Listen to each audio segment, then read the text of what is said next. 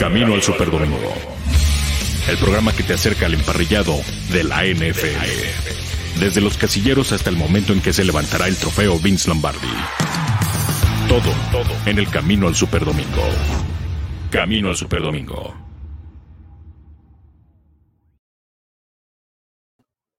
¿Qué tal amigos? Ya estamos aquí en Camino al Superdomingo, edición de jueves.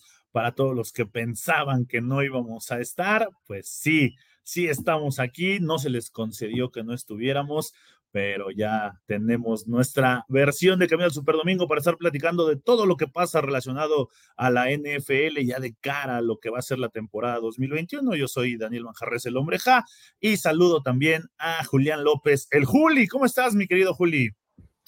¿Cómo estás, Dani? Muy buenas tardes. Por supuesto, a toda la gente que ya se conecta con nosotros, a nuestra productora Grecia Barrios. Eh, muy bien, Dani, muy entusiasmado porque por fin hoy ya podemos decir que inicia oficialmente la pretemporada, aunque la semana pasada ya tuvimos el partido del Salón de la Fama entre los Vaqueros y los Aceleros de Pittsburgh. Pues ya por fin esta semana es que las 32 franquicias van a estar viendo acción en esos tres partidos de pretemporada antes de que ya arranque lo que será la temporada regular a mediados de septiembre, Dani. Así es, ya, ya huele a temporada, mi querido Juli.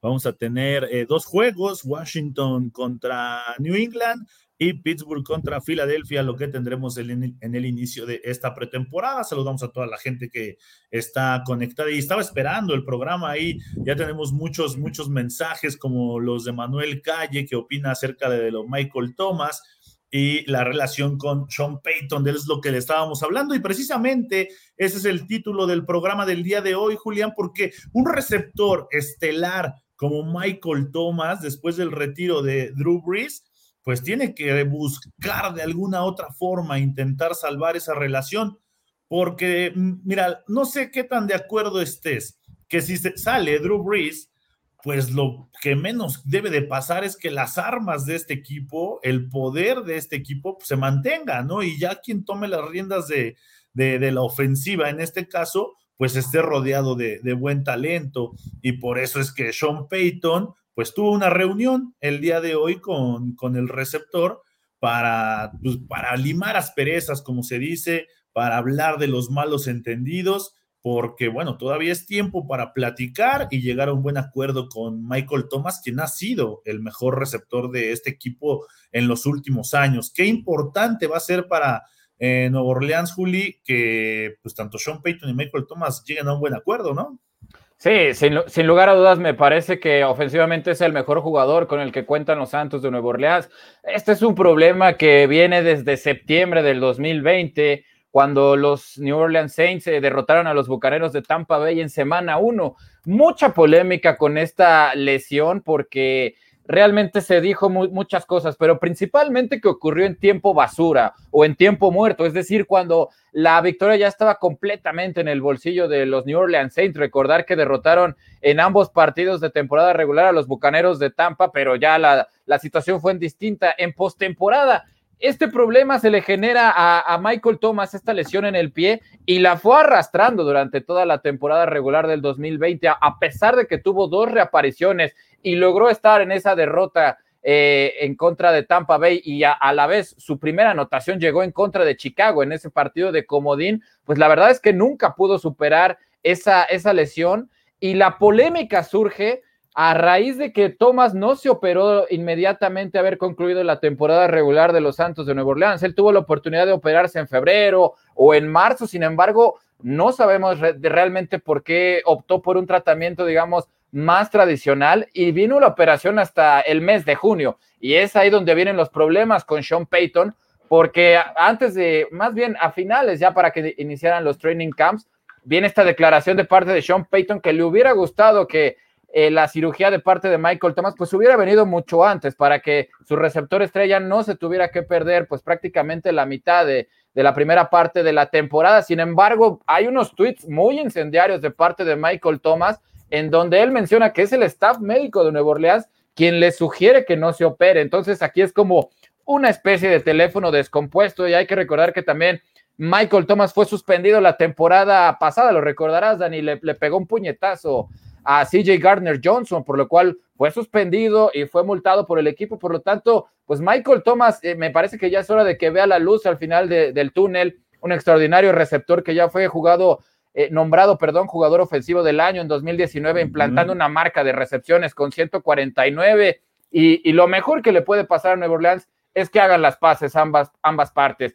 ¿Por qué? Porque no está bien parado el equipo en este terreno de especulaciones para un canje de, de su mejor jugador. No puedes pedir una primera ronda y una tercera, que es en lo que supuestamente estaría evaluado Michael Thomas, de acuerdo con un reporte de Yahoo Sports, en donde hablan con tres gerentes generales y ellos dicen que ese es el valor real en caso de que no existieran estos problemas de incertidumbre, de que no saben en qué momento va a regresar Thomas y las declaraciones que hace el equipo, ¿no? Ventilando problemas de vestidor, pues no te dejan bien parado. Entonces el, valor del receptor se reduce a una segunda y una tercera ronda y me parece que nadie, pero nadie saldría ganando. Por lo tanto, creo que sería lo mejor que, estén platicando y que por fin, como tú dices, puedan limar esas asperezas.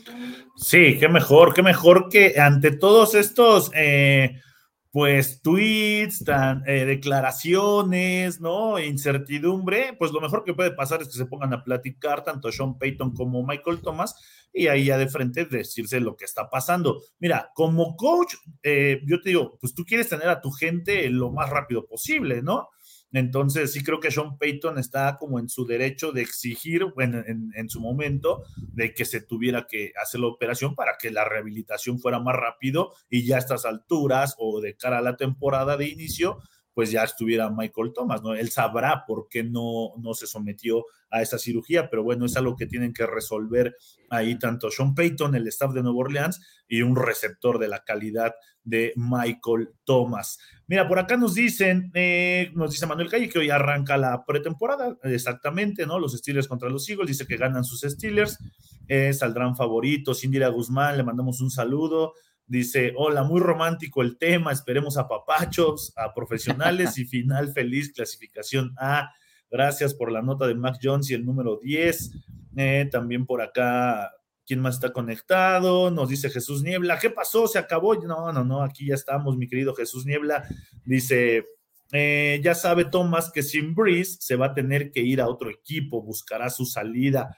Eso también puede, puede ser una opción, ¿eh? porque no es lo mismo a que te tire Drew Brees durante muchos años, ¿no? Que te lance pases Drew Brees, a que no sepas ahora quién te va a lanzar, porque es una realidad. Eh, no sabes si va a ser James Winston o no sabes si va a ser Tyson Hill, en fin, pero ninguno de los dos evidentemente es Drew Brees, dice Eric González, mejor que se vaya Michael Thomas, eh, dice a un equipo contendiente, pues podría ser, digo, habrá que esperar. A mí me gustaría que se quedara, ¿eh? a mí sí me gusta que, se quedara. Nuevo Orleans creo que es un equipo contendiente, tiene muy, muy buen equipo. Y también por acá Eric González dice, Manja House, le mandamos un abrazo. Aquí ya estamos para platicar de NFL en Camino al Superdomingo. 16:30 horas, Águilas contra Steelers.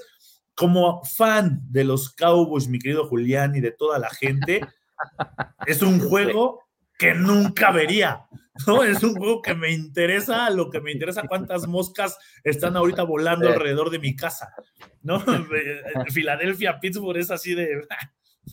el, derby de, Pensilvania, ¿no? Sí, es el derby de Pensilvania, solo eso está bueno, pero bueno, ahí está, va a ser, va a ser interesante, ya hablando en serio de, este juego, a mí me gustó mucho lo que vi de, de, Najee Harris, ¿no? Con, con la ofensiva de, Pittsburgh por supuesto, el gran cuerpo de receptores que tiene, que siempre lo he dicho, con receptores muy, eh, muy versátiles, con el balón en las manos son peligrosísimos.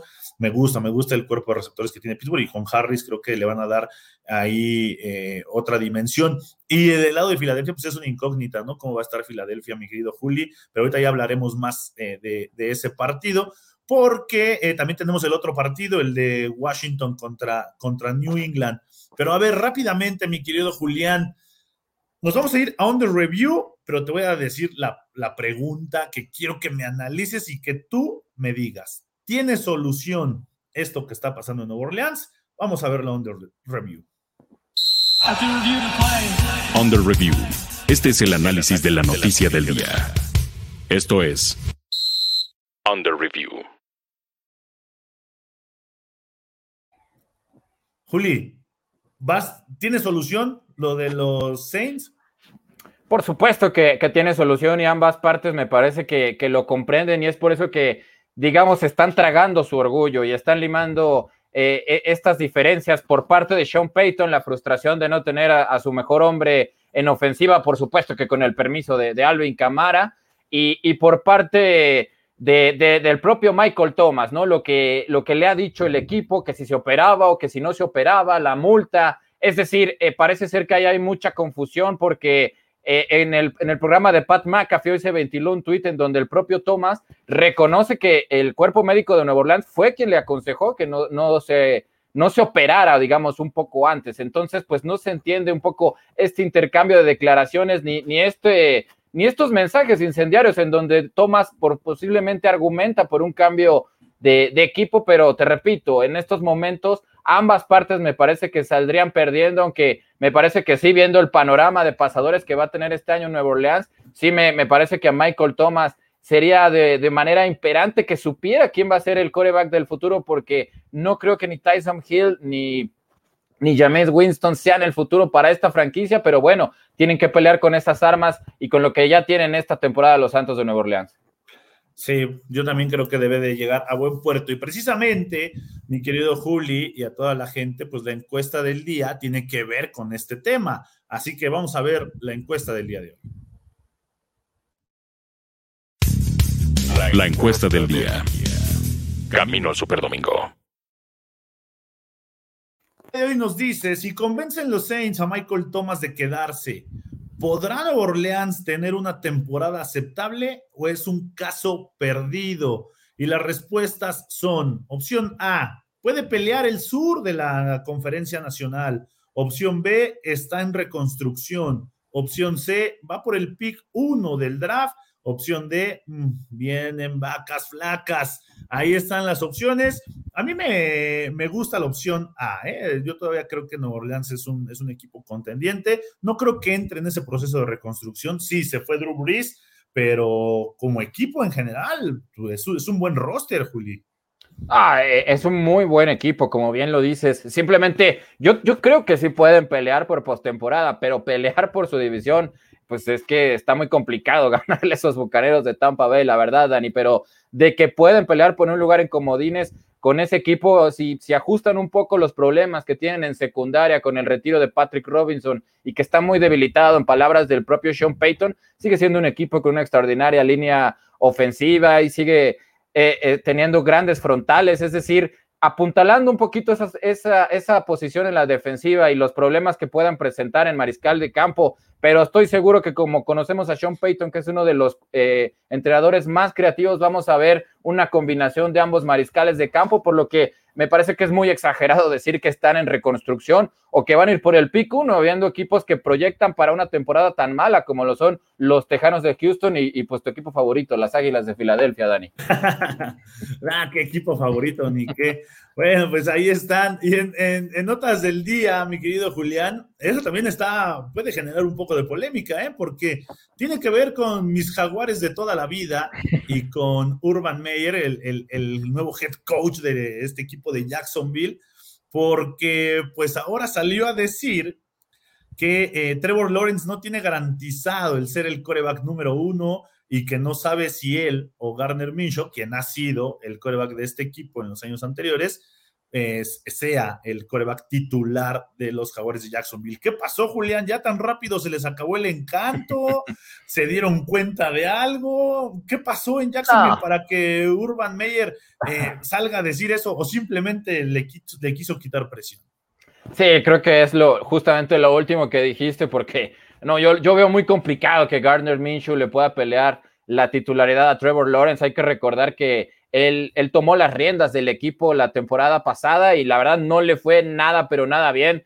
También a, su favor hay que decir que Jacksonville pues parecía que estaba haciendo ah, todo lo posible por tomar a Trevor Lawrence. Se, desprendieron de sus jugadores más, más, importantes, aunque también dejaron a, una gran base de, jóvenes jugadores muy talentosos, pero si te pones a ver las cifras que han, que han arrojado, por lo menos estos training camps, Trevor Lawrence ya tiene 27 pases de anotación, o sea, ya nos está empezando dejando ver un poquito del arsenal que oculta este güero melenudo, pero tiene también seis intercepciones. No creo que sea un número como para espantarse. Sin embargo, ves un poquito los números de Gardner Minshew, tiene 10 pases de anotación y apenas tiene una intercepción.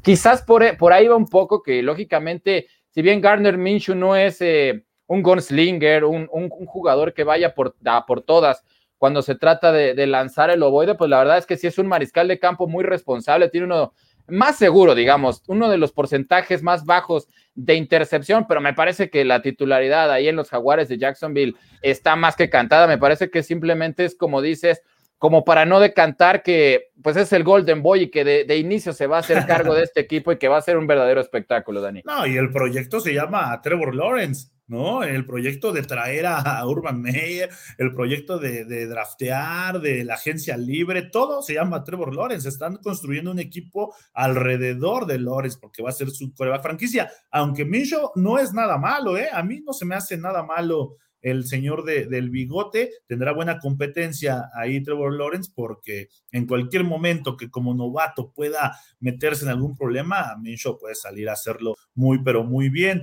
Nos dicen por acá que eh, está gratis el juego, nos dice Jesús Niebla, que por cierto es el presidente honorario del Team Manja, nos dice que en Game Pass está gratis y que gratis hasta las puñaladas.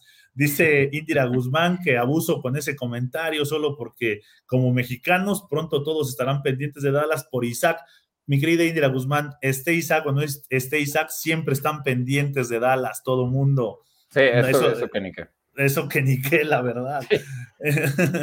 Dice por acá Eric González, los Saints podrían medio pelear como Dean con la defensa, lo que dice, lo que nos estaba platicando Julián.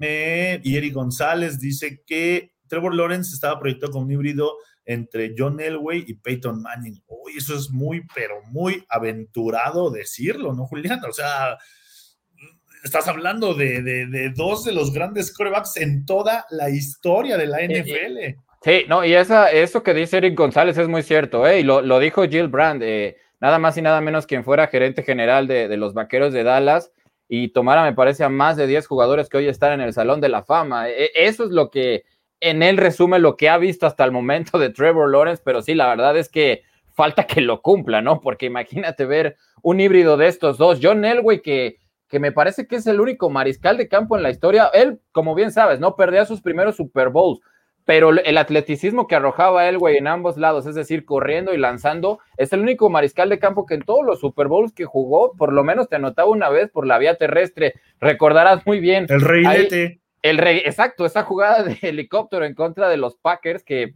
parecía que ya no tenía velocidad, pero agallas nunca le faltaron a él, güey. Y bueno, Peyton Manning, ¿qué podemos decir, no? El nerd más grande probablemente de la historia de la NFL.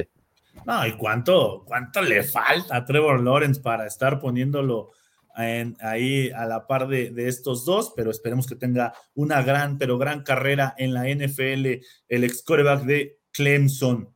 Una mala noticia, mi querido Julián, hablando de los novatos, el receptor que seleccionaron los Ravens, Rashad Bateman, pues requiere cirugía. Y estará listo hasta septiembre. Eh, esto fue en la ingle y, una, una, lesión en la ingle, digo, sí, obviamente no soy experto, no soy doctor, pero con un poco de experiencia eh, personal, a mí, yo sufro eh, o sufría, ¿no? De, estas lesiones en la ingle, sí se te vuelven crónicas y sí ya es muy complicado si no te, si no te sometes a cirugías para estar bien. Y bueno, no estará, no estará en todo este mes de agosto y no sabemos la fecha exacta en que Bateman regrese hasta septiembre. Un fuerte golpe para la ofensiva de los, de los Ravens, porque si algo careció este equipo la temporada pasada fue de receptores ¿no? Receptores que le eh, pudieran eh, respaldar a Lamar Jackson y eh, hacerle par a Hollywood Brown para que el ataque aéreo de Baltimore no se volviera unidimensional como muchas veces en muchos juegos se volvió nada más corriendo el balón con J.K. Dobbins, ¿no? Con Mark Ingram, con el Lamar Jackson y por eso era la importancia de traer a, un joven receptor como Bateman, pero bueno, ahora no lo tendrán en el inicio de la campaña y pues esto puede ser algo pues algo que le impacte a la ofensiva de Baltimore. Sí, sin lugar a duda. Además de que mucha mala suerte para este equipo de Baltimore, quien parecía haber dado con la tecla que le faltaba, porque habíamos escuchado maravillas de Rashad Bateman, de parte de esos tres extraordinarios que tiene el equipo de Baltimore, Marcus Peters, Jimmy Smith, Marlon Humphrey, que eh, los tres coincidían, ¿no? En que no parecía un novato y además si te pones a ver el historial de, de Rashad Bateman en Minnesota, jamás se había lesionado, Dani. O sea, esto es algo completamente nuevo e, en, su carrera. La NFL, es la NFL. Exacto, es la NFL, pero también le afectó el opt-out, porque hay que recordar que él jugó cinco partidos la temporada pasada de la NCAA y dijo no más por temor al COVID-19. La verdad, sí es preocupante la situación de los cuervos de Baltimore, aunque tienen esperanzas de que pueda regresar a la semana uno. ¿Y por qué es preocupante? Porque actualmente eh, en el depth chart solamente tienen sanos a Sammy Watkins, que no es ninguna, pero ninguna garantía, un, uno de los receptores con mayor cantidad de historial en los últimos años, a Devin Duvernay y a James Prochet. Son los únicos que tienen experiencia recibiendo pases en la NFL. Marquis Hollywood Brown también tiene problemas musculares y Dion Kate y, Miles Boykin también están lesionados. Entonces, esto sí es una muy mala noticia para los cuervos de Baltimore que, te repito, parece que habían encontrado a su wide receiver 1 y de repente esta lesión que se produjo me parece apenas el día martes, pues esperemos que no sea malo. Ahí estas lesiones en la ingle que vaya que han sido muy, pero muy comunes en estos training camps. Sí, la responsabilidad que puede tener eh, Bateman porque va a jugar, o este equipo de Baltimore es un equipo criticado y va a jugar para mí con el coreback más criticado a la hora de ir por aire, que es Lamar Jackson. Y, y Bateman pues tenía esa responsabilidad como de, de, de, decir, no, miren, Lamar sí sabe lanzar, o sea, pues estoy yo y me va a lanzar. ¿No? Ahora no sé quién está más preocupado, si los fans de Baltimore, si Bateman o si Lamar Jackson. Me eh, Mira, lo bueno para Baltimore es que no pueden eh, caer más bajo, es decir, no pueden empeorar más de lo que ya lo han hecho, porque fueron el peor equipo en cuanto a yardas recibidas por el cuerpo de receptores en general, o sea, apenas 1700 para todos los receptores es un promedio muy... De hecho, fueron, fueron último lugar. Uno solo puede alcanzar esa cifra. Es, que eso es casi la producción que tuvo Justin Jefferson, por ejemplo, estás hablando de un novato. Entonces, por ese lado no pueden empeorar más, o sea, no, si caen más ya de eso, ya, ya sí sería para preocuparse y con todas estas cuestiones de Lamar que no se quiere vacunar, es decir, el equipo de Baltimore no está en un terreno cómodo, saben que hace dos temporadas tuvieron al MVP, que están tratando de, pulir esos detalles y, y por fin tener esa pieza, ¿no? Porque sabemos que corriendo lo voy de este equipo simplemente no tiene rival. Dos temporadas históricas en las que rompieron la, barrera, el récord de, de, la NFL impuesto por los New England Patriots de finales de los 70, la verdad es que es un espectáculo. Ahora, si le agregas a este equipo que por fin puede ser una amenaza por vía aérea, me parece que eso es lo que le está faltando a este equipo para buscar el tercer Vince Lombardi en la historia de la franquicia. Sí, y mira, el programa del día de hoy se debió haber llamado Los receptores novatos, porque ahora otro, otro, otro receptor que sale lesionado, receptor novato, es eh, Elijah Moore, ¿no? A quien seleccionaron los Jets, el ex receptor de Ole Miss, abandonó la práctica el día de hoy y será evaluado con resonancia magnética en el cuadríceps, Julián. Así que salió caminando, llegó a los vestidores así, pero bueno, eh, un equipo como los Jets, este sí para que veas, un equipo como los Jets, lo que menos quiere es que los nuevos jugadores con los que espera dejar de ser ese equipo perdedor, pues se lesionen.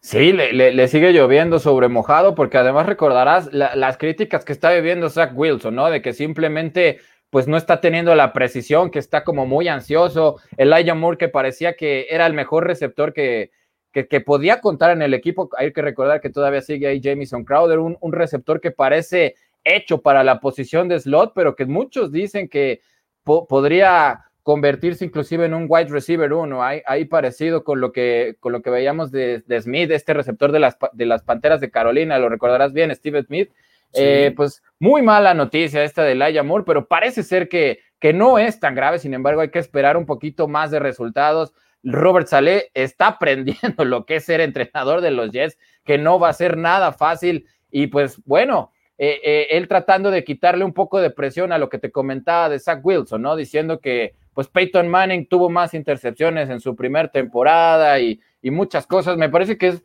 muy, pero muy complicado y, me parece que desconcertante comparar cómo era la NFL a finales de la década de los noventas a cómo lo es ahora. Es decir, tú ves cómo eran los porcentajes de, pases completos de los mariscales de campo, cada vez va en ascenso porque cada vez se favorece más al juego ofensivo y todo el mundo lo sabemos. Por lo tanto, lo, aunque le quiera quitar presión a Zach Wilson, me parece que el ojo va a estar puesto en, la ofensiva del equipo de los New York Jets, porque sabemos que la especialidad de, de Salí, pues es esa defensiva tan monstruosa que construyó en San Francisco junto con John Leach pero me parece que las cosas no, no están funcionando y bueno, es muy pronto porque sabemos que Zach Wilson tampoco está entrenando, fue de los últimos jugadores en arreglar su contrato como novato y pues hay que darle un poquito más de beneficio de la duda, pero esperemos que lo de Elijah Moore no sea de gravedad, porque sin lugar a dudas ser uno de los novatos sensación de esta pretemporada, Dani. Sí, claro. Y, bueno, Robert Saleh debería enfocarse en, en lugar de, de querer formar una defensiva de primer nivel en quitarles el sello de perdedores a este equipo de los Jets, ¿no? O al menos que diviertan, que pierdan, pero que jueguen bien, ¿no? Porque los Jets nada, nada de nada. Nos dice Jesús Niebla, Urban, eh, hablando de lo de los Jacksonville Jaguars, dice, Urban está pensando en su cabeza, siento a Trevor, pongo a Tivo, y pum, directo al Super Bowl. Ahí está lo que nos dice Jesús Niebla. Dice Indira Guzmán, no pueden decir qué rumbo tomará Trevor Lawrence hasta que juegue y demuestre. No, eso es un hecho, sin lugar a dudas. Y nos dice, llega con más presión que submarino sumergible y no le van a perdonar ni un pelo despeinado, o menos un error. Pues sí, es de la expresión de por ser como en la calidad en la que fue seleccionado y para lo que fue seleccionado, ¿no? Trevor Lawrence, que eh, pues ya lo hemos dicho muchas veces, Ian lo ha dicho muchas veces, es el mejor coreback evaluado en toda la historia, ¿no? Para un draft de la, de la NFL. Guillermo Castillo Rosales, eh, le mandamos un saludo, dice, eso les pasa por quitarle el pick a los Packers. Esto estábamos hablando de Bateman, me imagino, ¿no? Sí. Sí, sí, sí, de Rashad Bateman, sí. Sí, nos pregunta Eric González, mi querido Juli, dice, ¿piensan que Lamar Jackson dará ese paso extra esta temporada para ser un QB más aéreo? ¿Tú crees que mm. sí? Me parece que le va a ayudar mucho definitivamente Rashad Bateman por lo que hemos visto eh, en esta temporada, pero tampoco tiene que forzar las cosas, es decir, sí tiene que mejorar, sí tiene que mejorar la precisión, su release, el motion, eh, la toma de decisiones, que me parece que esa es la característica más importante de un mariscal de campo, pero no debe de, perder la, identidad que ya ha forjado, con la que llegó a ser MVP de la NFL, si bien es cierto que, que ya lo tienen un poquito mejor diagnosticado lo que pueda hacer Lamar Jackson, también es, es verdad que dependía mucho de lo que hacían sus salas cerradas, y la, la adición de Rashad Bateman se espera que sea un, un poquito de ayuda para que por lo menos, como ya lo mencionamos en el, en el programa, pues no tenga el peor cuerpo de receptores de la NFL esta temporada. Sí, esperemos que no sea así. Nos dicen por acá también Jesús dice, nos caen a pedazos los receptores. Lo bueno que podrán regresar para las primeras semanas. Y dice, pobres Jets, nos dice Eric González, ahí va otra temporada con récord perdedor y se ríe. Yo también, si, lo, si lo dijera, también me reiría. Mira, pobres Jets, ahí va otra temporada con récord perdedor. ¿Sabes? También lo hice. Pero bueno, ahí están sus. José Ochoa, eh, José Ochoa también es miembro honorario del Team Manja, ya está aquí con nosotros, dice, tarde pero poderoso, Team Manja se reporta. Bienvenido, mi querido eh, José Ochoa. Y bueno, ante tantas cosas que han pasado con los receptores y con más cosas, mi querido Julián, el día de hoy es jueves de caldero y vamos a ver qué tenemos para el caldero de manja.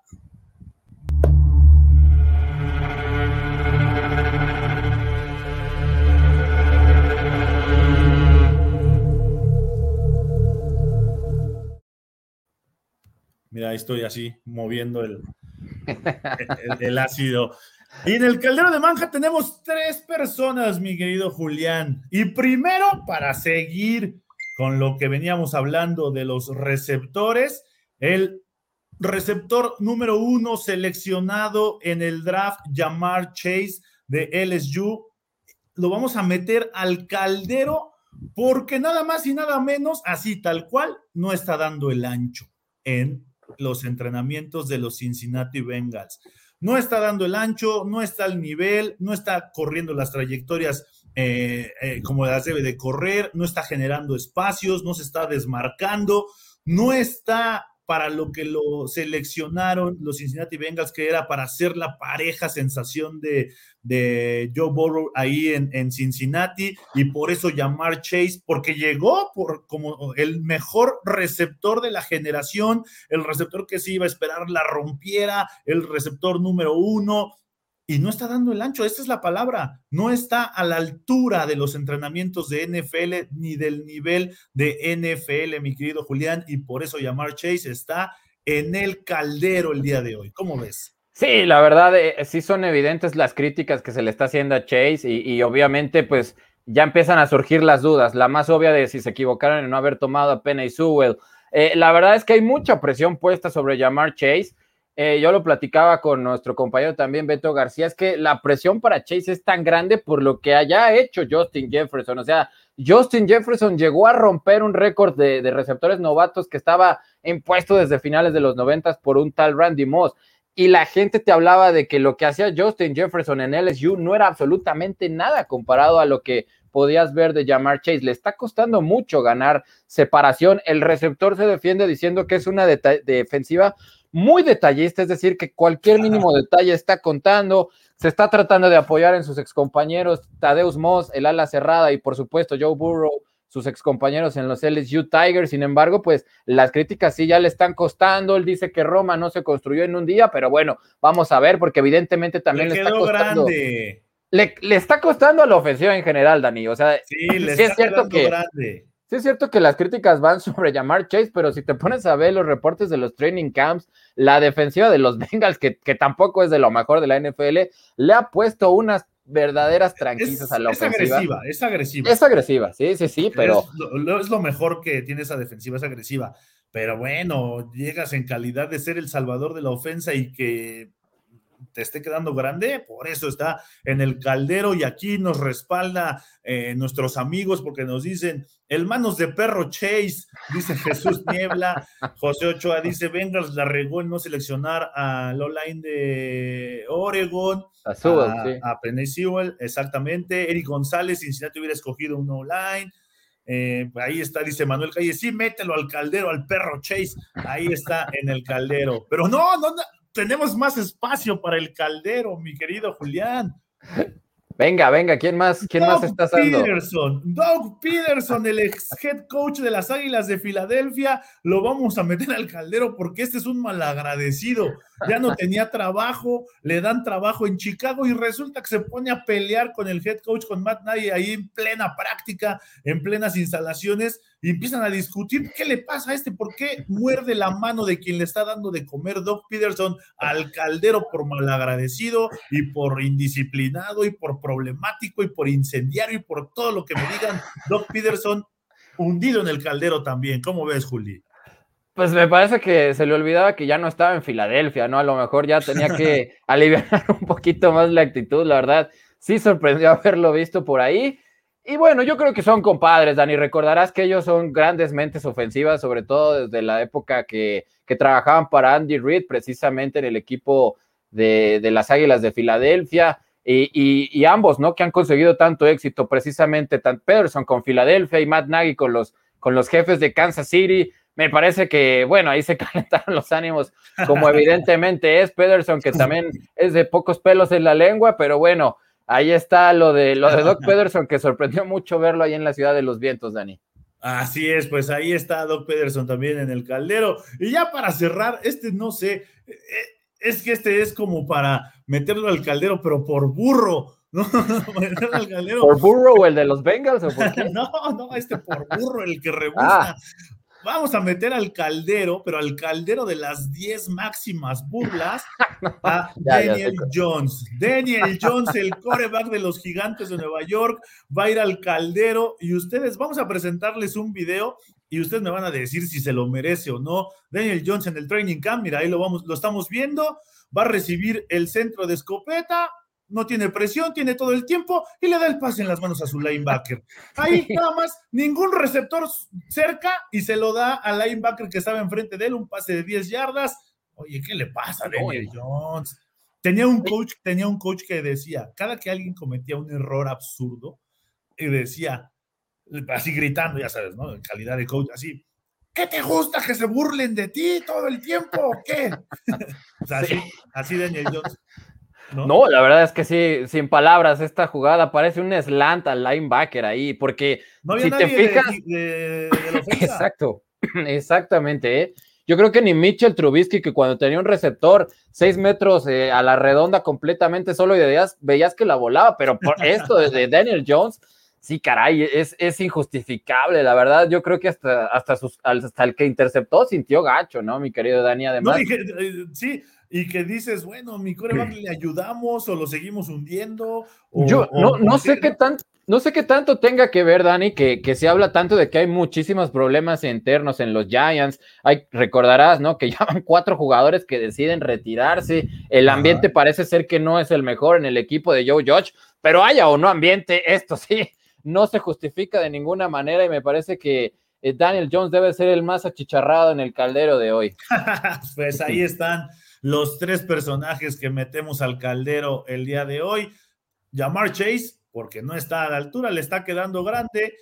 Doc Peterson por peleonero, broncudo, y Daniel Jones por, pues por, no sé, no sé, ya no sé ni qué decirle, por, no quiero, no quiero decir alguna palabrota, pero pues digamos que por, por cabeza de, este, de chorlito, ¿no? Dejémoslo ahí, dejémoslo ahí. dejémoslo ahí. Nos dice por acá eh, Eric González, echaron a borro a los leones. Pues sí, digo, malo, malo fuera que le hubieran echado a los leones de Detroit, ¿no? Ahí sí estaría peor. Bueno, no sé, no es cierto, no se vaya a enojar ahorita Jesús Niebla, de seguro va a poner algo. Dice, eh, este John sí está para dejarle un rato que se guise en el caldera, y lo vamos a dejar un, rato. Dice Nueva York tendrá que ir por otro sucesor de Eli Manning, dice Eric González. Pues ahí está toda la gente. Bueno, esto fue el caldero de manja, mi querido Julián, de esta semana.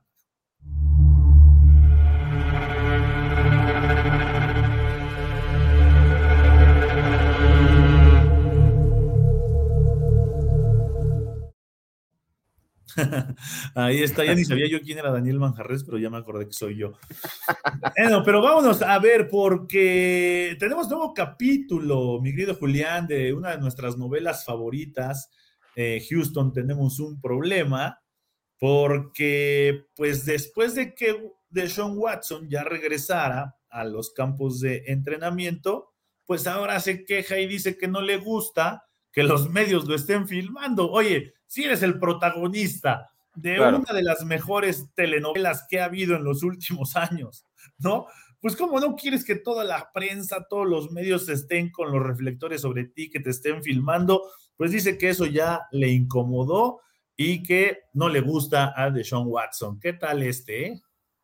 Sí, me parece que es muy buen momento para que su agente hable con él, le enfríe un poquito la cabeza y le diga que cualquier cosa que él le dé a la prensa va a ser utilizada en su contra. Esto no le conviene, pero para nada de Sean Watson, la NFL todavía pues no ha dado un dictamen mientras que la investigación prosigue, ¿no? Pero pues efectivamente, con, con tantas y tantas demandas en tu contra, es obvio que vas a ser el foco de atención, es decir, a pesar de que no juegue esta temporada y que el entrenador y el gerente general digan que no van a jugar en contra de Green Bay en el primer juego de, pretemporada para este sábado, me parece, pues el ojo público va a estar puesto en Deshaun Watson y quien más lo debe de saber es él, pero me parece que también por ahí eh, tenemos imágenes de, lo ocurrido con, con Deshaun Watson, me parece esta mañana, Dani. Sí, tenemos, vamos a verlo.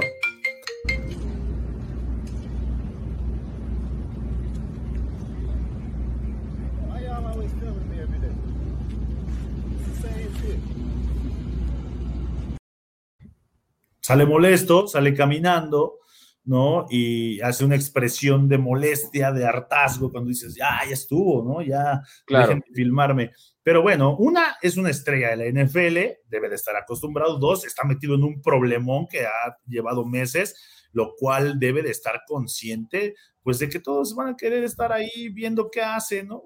Digo, estoy seguro que después de ahí se fue a dar un masaje, pero... No, no creo, ya, yo creo que ya, no, ya, ya se los han de haber prohibido, me parece. Ya, ya le han de haber puesto guardia.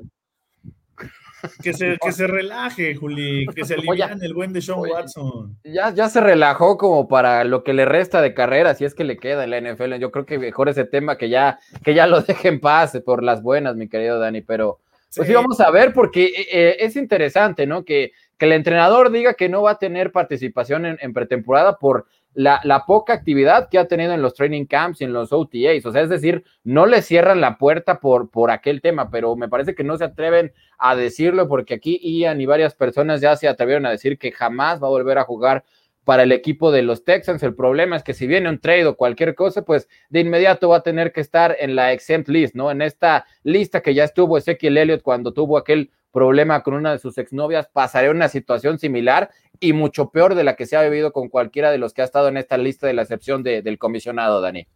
Sí, totalmente de acuerdo. Aquí nos dicen que a llorar a su casa y Jesús Nieves le dicen, Watson ya acabó con su carrera, debería preocuparse por otras cosas como el cómo puede combinar el naranja para su próximo equipo.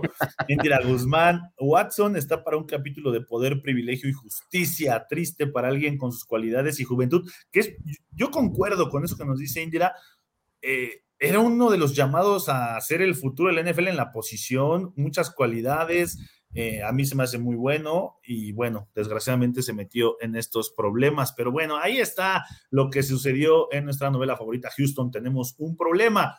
En más notas del día, Juli Mac Jones eh, va a jugar el coreback de, bueno, el ex coreback de Alabama, va a jugar con el número 10, es el número que no también no sé qué tanta relevancia tenga realmente.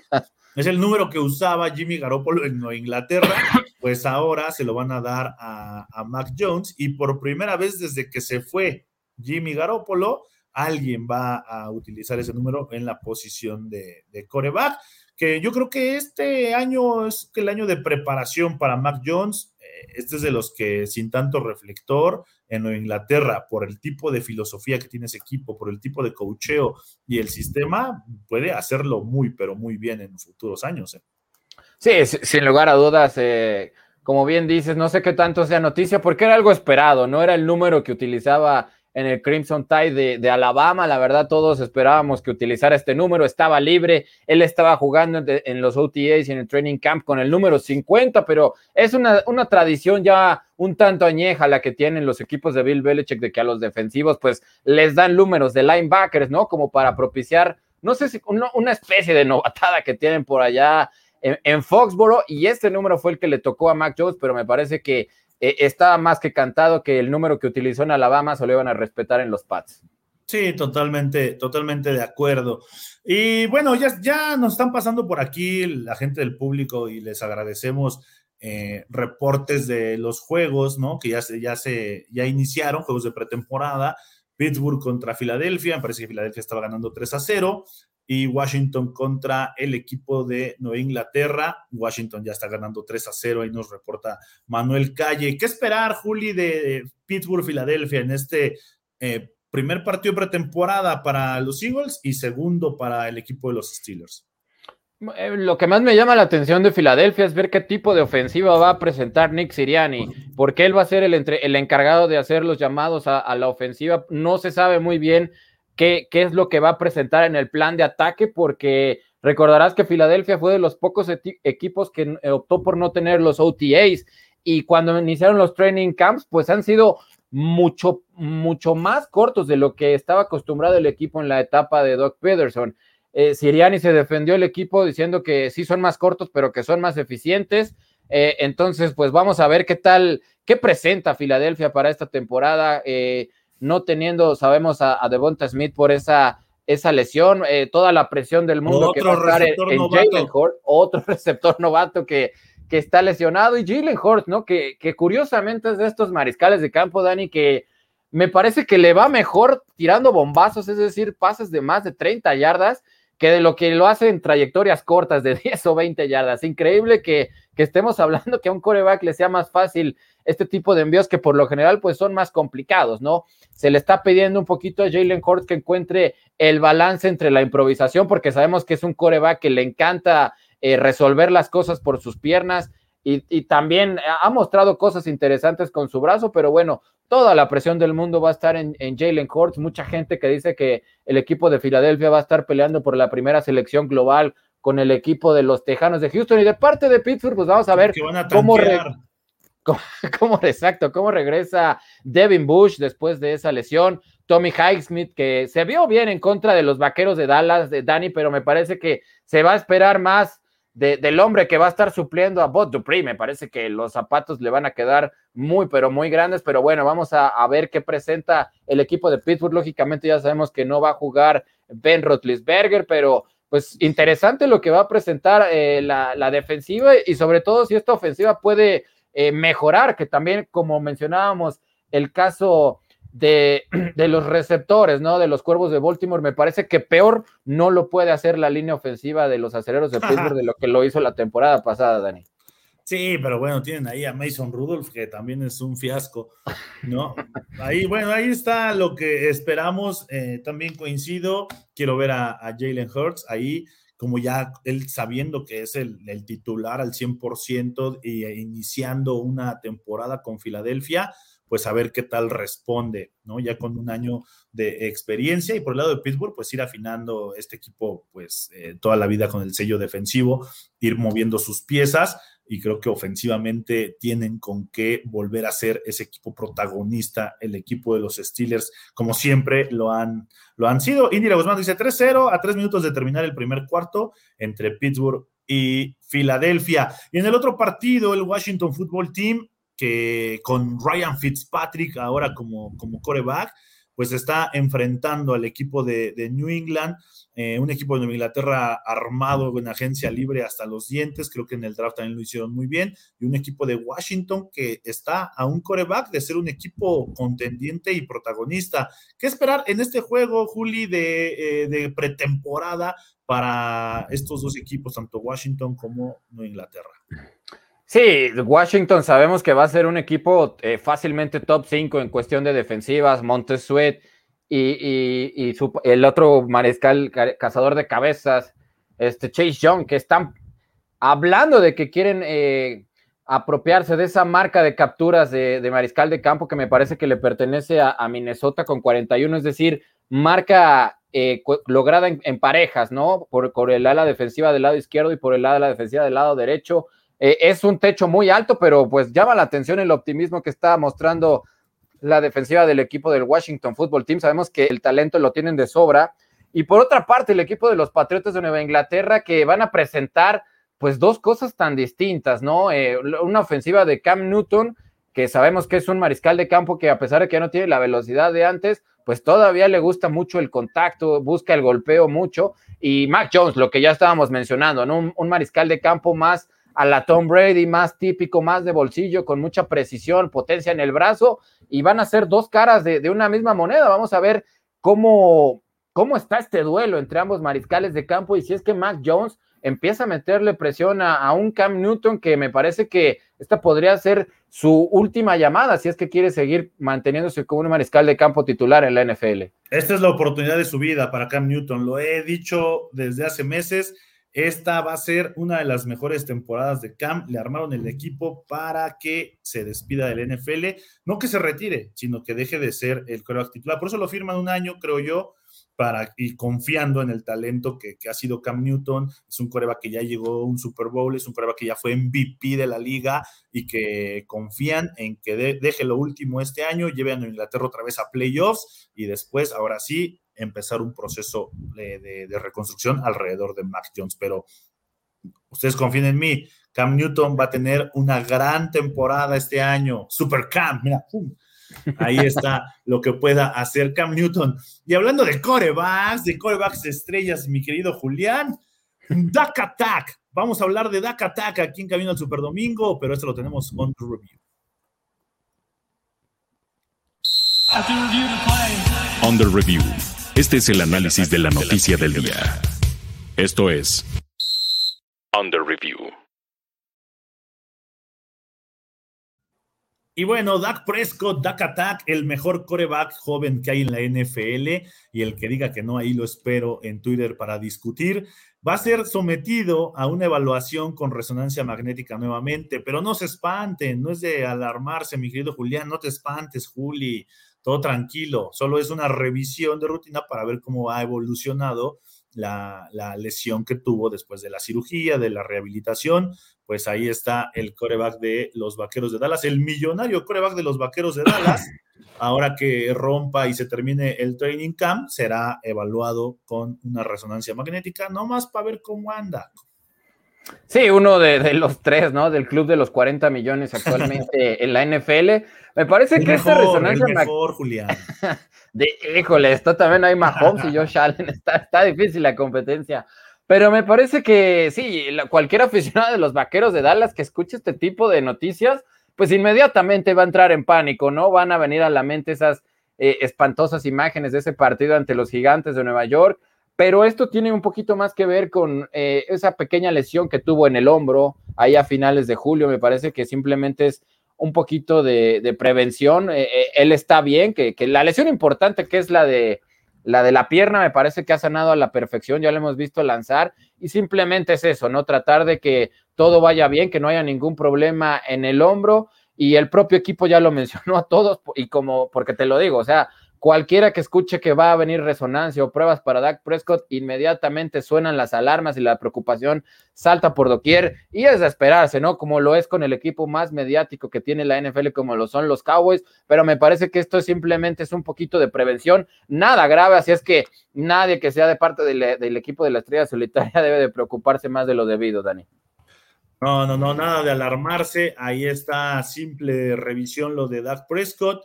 Nos dice Eric González, se ve confiado, ahorita lo van a cuidar hasta la temporada, sí, seguramente, y por eso, pues, eh, el, que esté en revisión constante de cómo está el coreback de Dallas, dice eh, Jesús Niebla, Dax Presco de otros Wilder, cualquier, cualquiera cobro y se le va a acabar la carrera. No, ¿cómo crees, Jesús Niebla? Si jamás lideró en yardas ni no ya me hubiera gustado, de verdad. En ningún equipo. Dak Prescott es nada más y nada menos que el coreback de los Dallas Cowboys.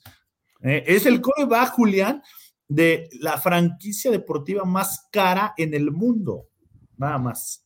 Sí, no, completamente de acuerdo. Y la verdad, eh, ya ha demostrado una progresión eh, inmensa, así es que eh, esperemos que Dak y todo el arsenal que está recuperando Dallas para esta temporada, la El Collins, la línea ofensiva, los receptores, también a Mari Cooper, quien parece ser que dio un pequeño susto ahí, ¿no, mi querido Dani, regresando de, la cirugía, pues estén al 100% porque está muy dura la competencia, a pesar de que la división no es tan mala, pues Washington va a ser un hueso muy duro de roer. Sí, va a estar bueno, va a estar bueno ahí lo que pueda pasar en, en esa división. Y bueno, ¿quieres saber qué pasó en un día como hoy, Juli? Venga, vámonos. ¿Qué pasó un 12 de agosto? Mira, un 12 de agosto, pero de 1950, los New York Giants vencieron 26 a los Ottawa Rock Riders de la CFL en un partido de exhibición celebrado en Ottawa, Canadá. Eso sucedió un 12 de agosto, pero de 1950 se enfrentó un equipo de la NFL los Giants contra un equipo de la CFL, la Liga Profesional de Canadá, los Ottawa Rock Riders, y vencieron el equipo de Nueva York a los de Ottawa. Eso pasó un día como hoy. Y también tenemos eh, cumpleaños porque, oye, estaba viendo y, y, tú me vas a sacar de la duda, por supuesto. Cumpleaños Plaxico Burres, 44 años, pero este fue el que se disparó en el pie, ¿no? Sí, fue el que tuvo ese legendario y sí, muy trágico accidente, mi querido Se disparó solo, se disparó solo en el pie, Plexico Burres. No, no, te digo que les pasa cada cosa. Y también 37 años de, de Lanny Walker de los Tyrants son los cumpleañeros el día de hoy. Pues ahí está toda la información. Mira, ahí los tenemos otra vez, Plaxico Burres y Delany Walker. Ahí están los cumpleañeros. Y pues mi querido Julián, eh, no sé, nos vamos, algo más que tengas que agregar. Mira, nuestra productora aquí, Grecia Barrios, nos está diciendo que ya notaron las Águilas de Filadelfia, pase de Joe Flaco, 9 a 0, el marcador en el derby de Pensilvania de la NFL, pues pero con, eso me parece que es más que suficiente, mi querido Dani. Un gustazo haber estado contigo en esta tarde de jueves. No, no, no, el placer ha sido todo mío, mi querido Julián, como los todos los jueves. Y nos dice eh, Jesús Niebla, mira, un día como hoy nació mi bella esposa. Esposa de Jesús Niebla, te mandamos un gran saludo. te mandamos una gran felicitación y qué bueno que dejas a tu esposo escucharnos en todos los programas. Por eso es miembro honorario del Team Manja y de parte de todo Máximo Avance y del Team Manja te mandamos un saludo y muchas felicidades a la esposa de Jesús Niebla. Eh, nos dice eh, Manuel Calle, que está escuchando el partido de los Steelers contra los Eagles en el radio, escúchenlo, ahí eh, pueden, en steelers.com, está, en la narración está Arturo Carlos, ahí pueden, pueden seguir el partido a través de, radio, por internet, y ahí van a escuchar al buen Arturo Carlos narrando. A nombre de Julián López, a nombre de Grecia Barrios, que estuvo hoy en la producción, agradecemos a toda la gente que se conectó y nos escribió como todos los días aquí en Camino al Superdomingo. Yo soy Daniel Manjarres, el hombre Ja. Consulten todo lo que generamos en Máximo Avance, la Casa del Fútbol Americano en México. Y nos vemos mañana aquí en Camino al Superdomingo. Buenas noches, hasta la próxima. Esto fue Camino al Superdomingo, el programa que te acerca al emparrillado de la NFL. De la NFL.